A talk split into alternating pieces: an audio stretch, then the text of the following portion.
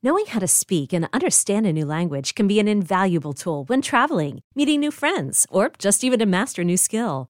But it's not always simple when you're bogged down by textbooks and structure classes. That's why so many people trust Rosetta Stone. Rosetta Stone is the most trusted language learning program, available on desktop or as an app. It truly immerses you in the language you want to learn, like Spanish, French, Italian, Chinese, and more. You won't just be studying English translations. The Rosetta Stone intuitive process helps you pick up a language naturally, first with words, then phrases, then sentences. Don't put off learning that language. There's no better time than right now to get started. For a very limited time, listeners can get Rosetta Stone's lifetime membership for 50% off. Visit rosettastone.com slash rs10. That's 50% off unlimited access to 25 language courses for the rest of your life. Redeem your 50% off at rosettastone.com slash rs10 today. You hear that? Your dog knows. Spring is coming sooner than you think. Dog walks, dog parks, playing fetch, all the stuff your dog loves to do with you. But the warmer weather also means that fleas and ticks are coming back. Fleas and ticks are in the grass, in the woods, and even on their dog friends. Fleas are an itchy nuisance, can easily get into your home, furniture, and beds, which can be terrible. Ticks are even worse. They're hard to spot, but can carry disease and get your dog really sick. PetMeds has your furry friend protected with the best products to prevent flea and ticks all year long. PetMeds pharmacists connect directly with your vet to save you time and deliver the best products for your pet. PetMeds offers low prices on all flea and tick meds, including NexGard, Simparica, and more. And PetMeds AutoShip helps you save even more with additional discounts on regular shipments of PetMeds, dog food, and other high quality supplies. So get ready for all the spring fun now. Visit petmeds.com and use promo code PODCAST to save 40% on your first auto ship order. That's petmeds.com and promo code podcast. Back for another exciting edition of Six Rings and Football Things. We are heading into week five in the National Football League. I'm Andy Hart, joined by Chris Scheim Time Scheim and Nick Fitzy Stevens to talk about the Patriots' moral victory in Green Bay, which unfortunately was also a loss that dropped them not only to one and three in the one and three on the year, but also last place in the division behind Fitzy's favorite draft weekend team, the New York Football Jets and Zach Wilson. Guys, we've had a couple days to uh, let things kind of percolate, and I know one of the things, as I mentioned, that's uh, I guess controversial at this point with the Patriots, two years into moral victory Mondays, which may now become moral victory weeks.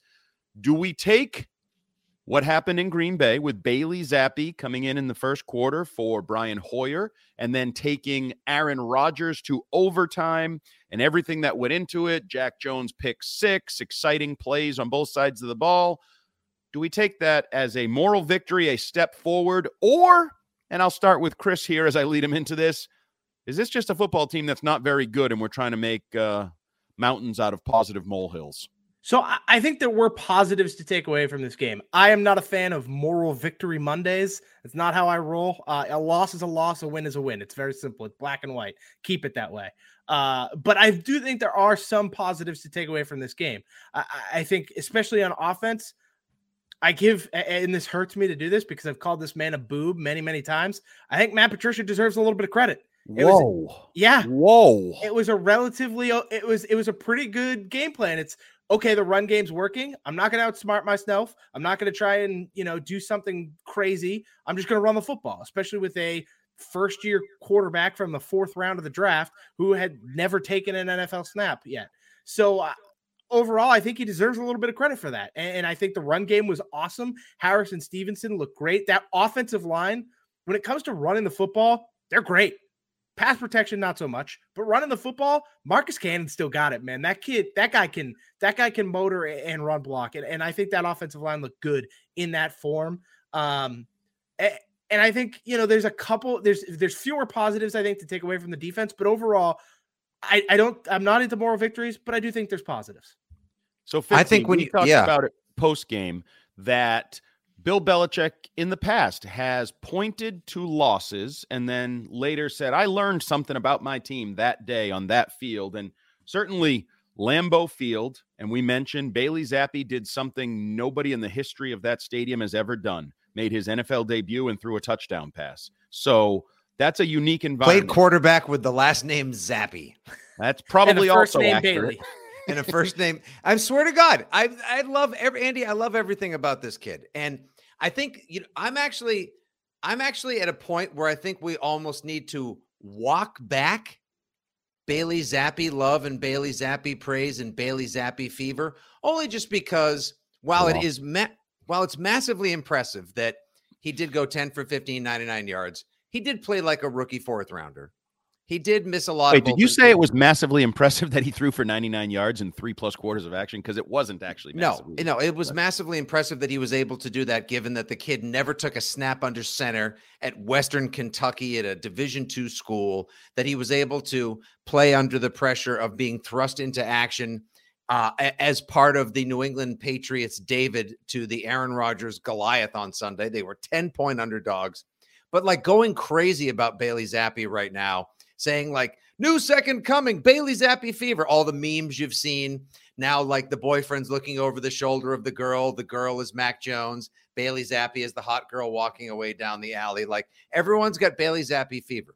Let's Cool. just sort of like pump the brakes on it a tiny bit and just remind ourselves that like they're going to probably keep for however many starts Bailey Zappe ends up having to make while Hoyer's in the protocol and hopefully not starting anytime soon. I don't think anyone wants to see Hoyer make another start this season. And Mac Jones is healing up, that he's going to continue to play in game manager mode.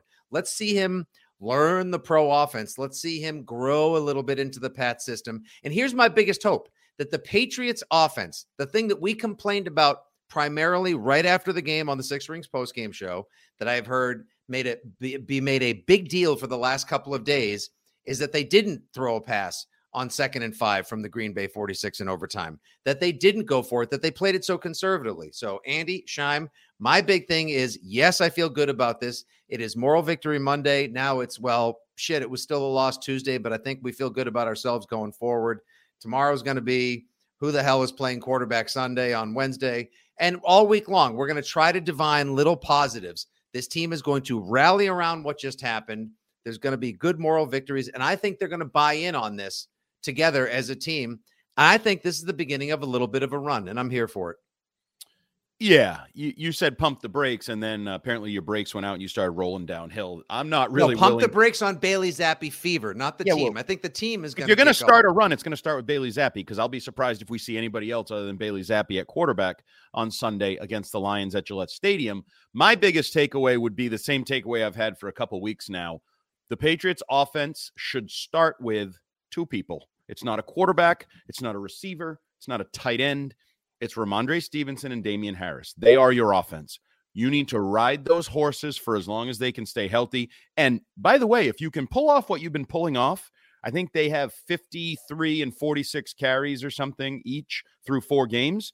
If you can continue to do that and have both of them basically be 200 carry running backs, that's the perfect offense because you don't get up in that weird Derrick Henry, you know, are we going to give this guy 400 Marco Murray, 300 Right. plus. Yeah. the- the- Don't the take years off their lives. Yeah. I don't take years off their lives and they're both very capable of doing the job and then as you mix in with what Scheim said i think this offensive line absolutely wants to block for the first time all year i saw Yep. trent brown motivated and invested. Didn't he like in he like game. waved and was like, "Yeah, keep running it my and then way, he big dog." over a pile after a run Right. like That, Trent that was the tweet. Is not Yeah. motivated and suddenly he's motivated feed the ball to the backs and say see the massive human being over there run behind him because for however long he's into this we need to ride that man as well Bingo. So, what lit the pilot light on the Trent Brown stove, if you will? Like, what got him re-engaged? Why did he decide to get back into it? I don't. I'm just Scar curious, but I'm excited. I'm ex- yeah, right, exactly. S- Scar penned him a love letter that he'll probably read on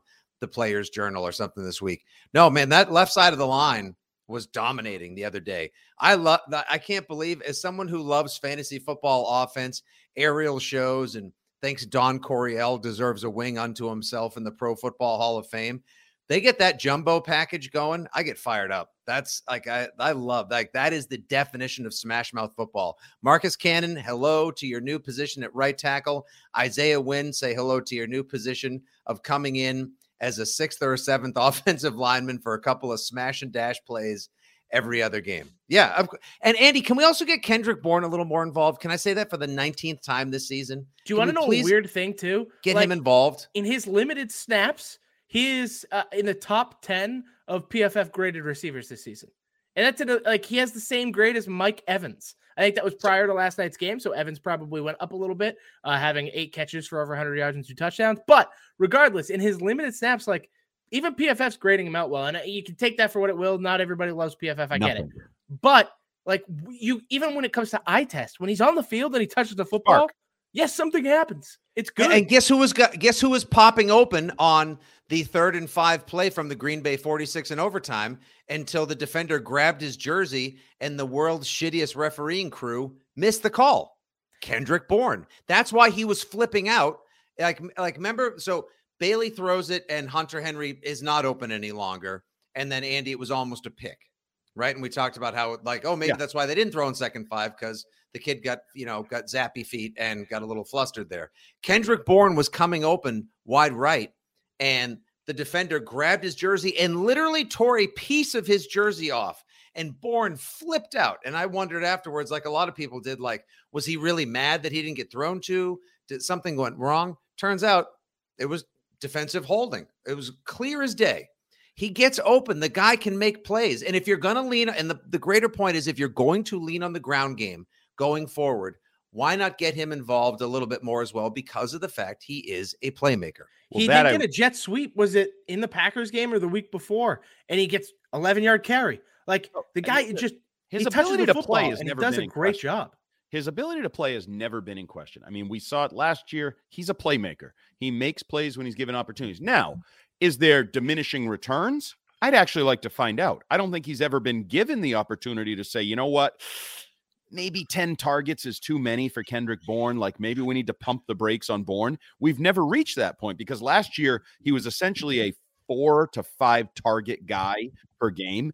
And this year, we know that he's been in the doghouse and all of thing those things that go with that. But um, he is part of this.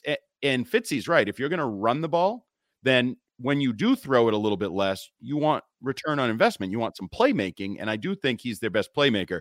But we do need to get into um, the ongoing, as we're going to talk about guys that need the ball and the inefficiencies in the passing game. And I know the Zappe transition here may alter things, but the fact that Hunter Henry continues to be irrelevant to this offense. And I know Bill Belichick defends these things and goes, Oh, each week we can talk about the guy who didn't get the targets and who didn't catch the ball. Well, Bill, it's a month in. We're a full month into the season, and you're forget about Jonnu Smith. I think we've all kind of given up on that idea, although I believe Jonnu Smith actually has more yards receiving at this point than Hunter Henry does. Yes, he does. But Mhm. I mean, for an offense that may be trending toward run the ball, play action, make a few plays, really going to need to maximize our opportunities in the red zone. Hunter Henry's disappearance for $12.5 million a year is um, curious at best and negligence at worst. TJ I'd say I, had- I landed. I landed in the middle. It's it's startling. Yeah. Oh, TJ Hockenson who had, Had 200 yards receiving. two separate catches, just individual catches that were more yards than Hunter Henry has all season. In one game, he had two separate catches that were more yards than Hunter Henry's had all season. It's okay. Every, everybody take a guess. Everyone, do, let's let's just all let's just do a little whip around. Why is Hunter Henry not involved? Um, well, Is first of all, scheme? they're Like, splitting time because they haven't been doing a lot of two tight ends. So when Jonnu's been healthy, they were kind of going back and forth, which was cutting into it. It's not as many two tight end sets. That's why they have Lil'Jordan on the field so much because he's a receiver, but he also blocks like a tight end. So it's like, ah, we disguise it more as a possible pass play, but you can still run the football effectively. Right. Bill has talked about that. Are we in 11 personnel? Or are we in 12 personnel? I'll let you decide. We just have him on the field and we can do what we want out of it. Um, I- don't, I think some of it is, is scheme. I think some of it is maybe, you know, teams looking at him a little more. I would, I would definitely focus on him, but I, don't have a good answer for it. I don't think he's been targeted enough. I don't think he's productive enough. And you certainly, I think we had accepted we'd cut the losses on Jonnu Smith, but now we can't accept that both tight ends for $12.5 million don't do anything, don't add anything to the offense. That We're going on a whole Ridiculous. century of the tight end being an absolute hole. I mean, they cut two third round picks they made in 2020. Hunter Henry, yeah, he had a nice-ish season last year with the uh, the 50 catches and the nine touchdowns. Jonnu Smith was an absolute sieve, and now they've done nothing this year, Andy. Like this decade, the tight end position has been a pit for the Patriots. And one of those third round picks you cut, oh, by the way, then played a game for the Cincinnati effing Bengals like three weeks later. Where's Ryan Izzo? No, we don't need him. I don't care where Ryan Izzo is. He can go away. Okay, so big picture. Before we uh, transition into uh, a little bit second segment talk here of Bailey Zappe and, and the nature of the quarterback position this week, do we take net positive from Green Bay? Is it something they can build upon? Fitzy, you said earlier you think they might be ready for a run. The Detroit Lions might be better than we originally thought as we open up this soft spot in the schedule. Do you truly believe the one and three Patriots that – if I looked across the NFL, I believe in power rankings, most have them somewhere between like 24th and 27th in the National Football League. We do this, we did this last year. Are they better than their one and three record? I think it was Aaron Rodgers who said Sunday night that's not a one and three team. He's and full of crap I, and he had just made out with Bill and stuck his tongue in his ear for like five minutes. Yep. See, it's just I can't say anything without everyone just wanting to jump down my throat. You try to offer just a little bit, uh, an iota of positivity in Pat's Nation. No, bring it, bring it. You got it. The They're better than one. I do. I do. I, and, and again, I think, and I'm not going to play the whole like this year and that year, whenever they were one and three last year, and then 2001, and all those other moral nope, victory cards that began rallies. I do buy into the idea that the New England Patriots will play the whole like Take a look at yourself. Look in the mirror. Who do you see? What looks back at you? A team that is a lot better. Myles record Bryant. indicates. No, my, you're not going to be seeing much more of Myles Bryant. If Jalen Mills can make it back on the field, Myles Bryant will revert to special teamer. You'll probably see more of Marcus Jones out there. Uh, maybe you can kick some of the guys to the inside back where they belong at slot and inside corner. This team was resilient enough, I think, in the face of adversity, everyone criticizing them all year, being a 10 point dog on the road. They coach the hell out of that game. The coaching is going to have to remain a significant factor. I mean, yeah, sure, it always is, but they're going to have to coach their asses off the rest of the way, especially with Bailey Zappe there. I think this team responds to the fact that they went toe to toe with Green Bay and played 70 meaningful minutes with them, and they win a couple of games and kind of get back up to, if not near the 500 line. And then we'll feel a lot better about them because, and I know this is segment two talk, we got some keepers from this year's draft, and I'm starting to see some ball players on the Patriots team. Shine. Uh no, they're not better than their record would indicate. I hate to crap all over Fitzy's positivity parade here, but no, you don't. let's let's stop it. Stop. They're not better than no. their record shows. No, they're I'm not. not they're not even the best one in three team out there. And I'm curious to see how next week goes because you're playing the most high powered offense in football and also the absolute worst defense in football at the exact same time. So it, next week is going to be interesting because I, you look at the Green Bay game to me. Did they do a pretty good job of mucking things up? Yeah, I think Belichick did a really good job of mucking things up, making it a slow paced game. You ran the football very well against a Green Bay defense that cannot stop the run in any way, shape, or form. Then again, neither could you. Aaron Jones probably could have had 200 yards in that game. They didn't give him the ball enough. And Aaron Rodgers looked like dog shit for three quarters of that game. Like he did okay. not look good, and that but was did not he because, look bad because of yeah, the, no, the, way the Patriots defended him. Let no. me finish. He missed he, about ten throws down the field that had nothing to do with anyone other than his right arm. Misses. He made on. I can count on one hand the amount of good throws Aaron Rodgers made in that game. Were they exceptional throws? Yeah, but he made twice as many crap bag throws. Like he like he was freaking Geno or er, the the 2007 version of Geno Smith because nowadays Geno Smith might be one of the best quarterbacks in football all of a sudden completing 77% of his passes. But I digress. This Patriots team is not better than their record indicates. They are where they are. They are who we think they are. Like they are right here. They're going to compete in a lot of games. They're not going to get blown out. That's exactly what we've said about them all year, but they're not going to win many of those games either. Yeah, my simple takeaway is in a month into the season, and Bill tells us, you know, this is about the time when you start to realize what kind of team you are, figure out who you are.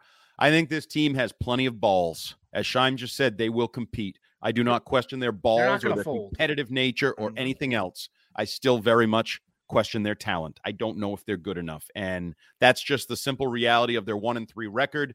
I believe they're one of nine teams, just nine teams that don't have two wins on the season. And your New England Patriots are down in the bottom quarter of the league.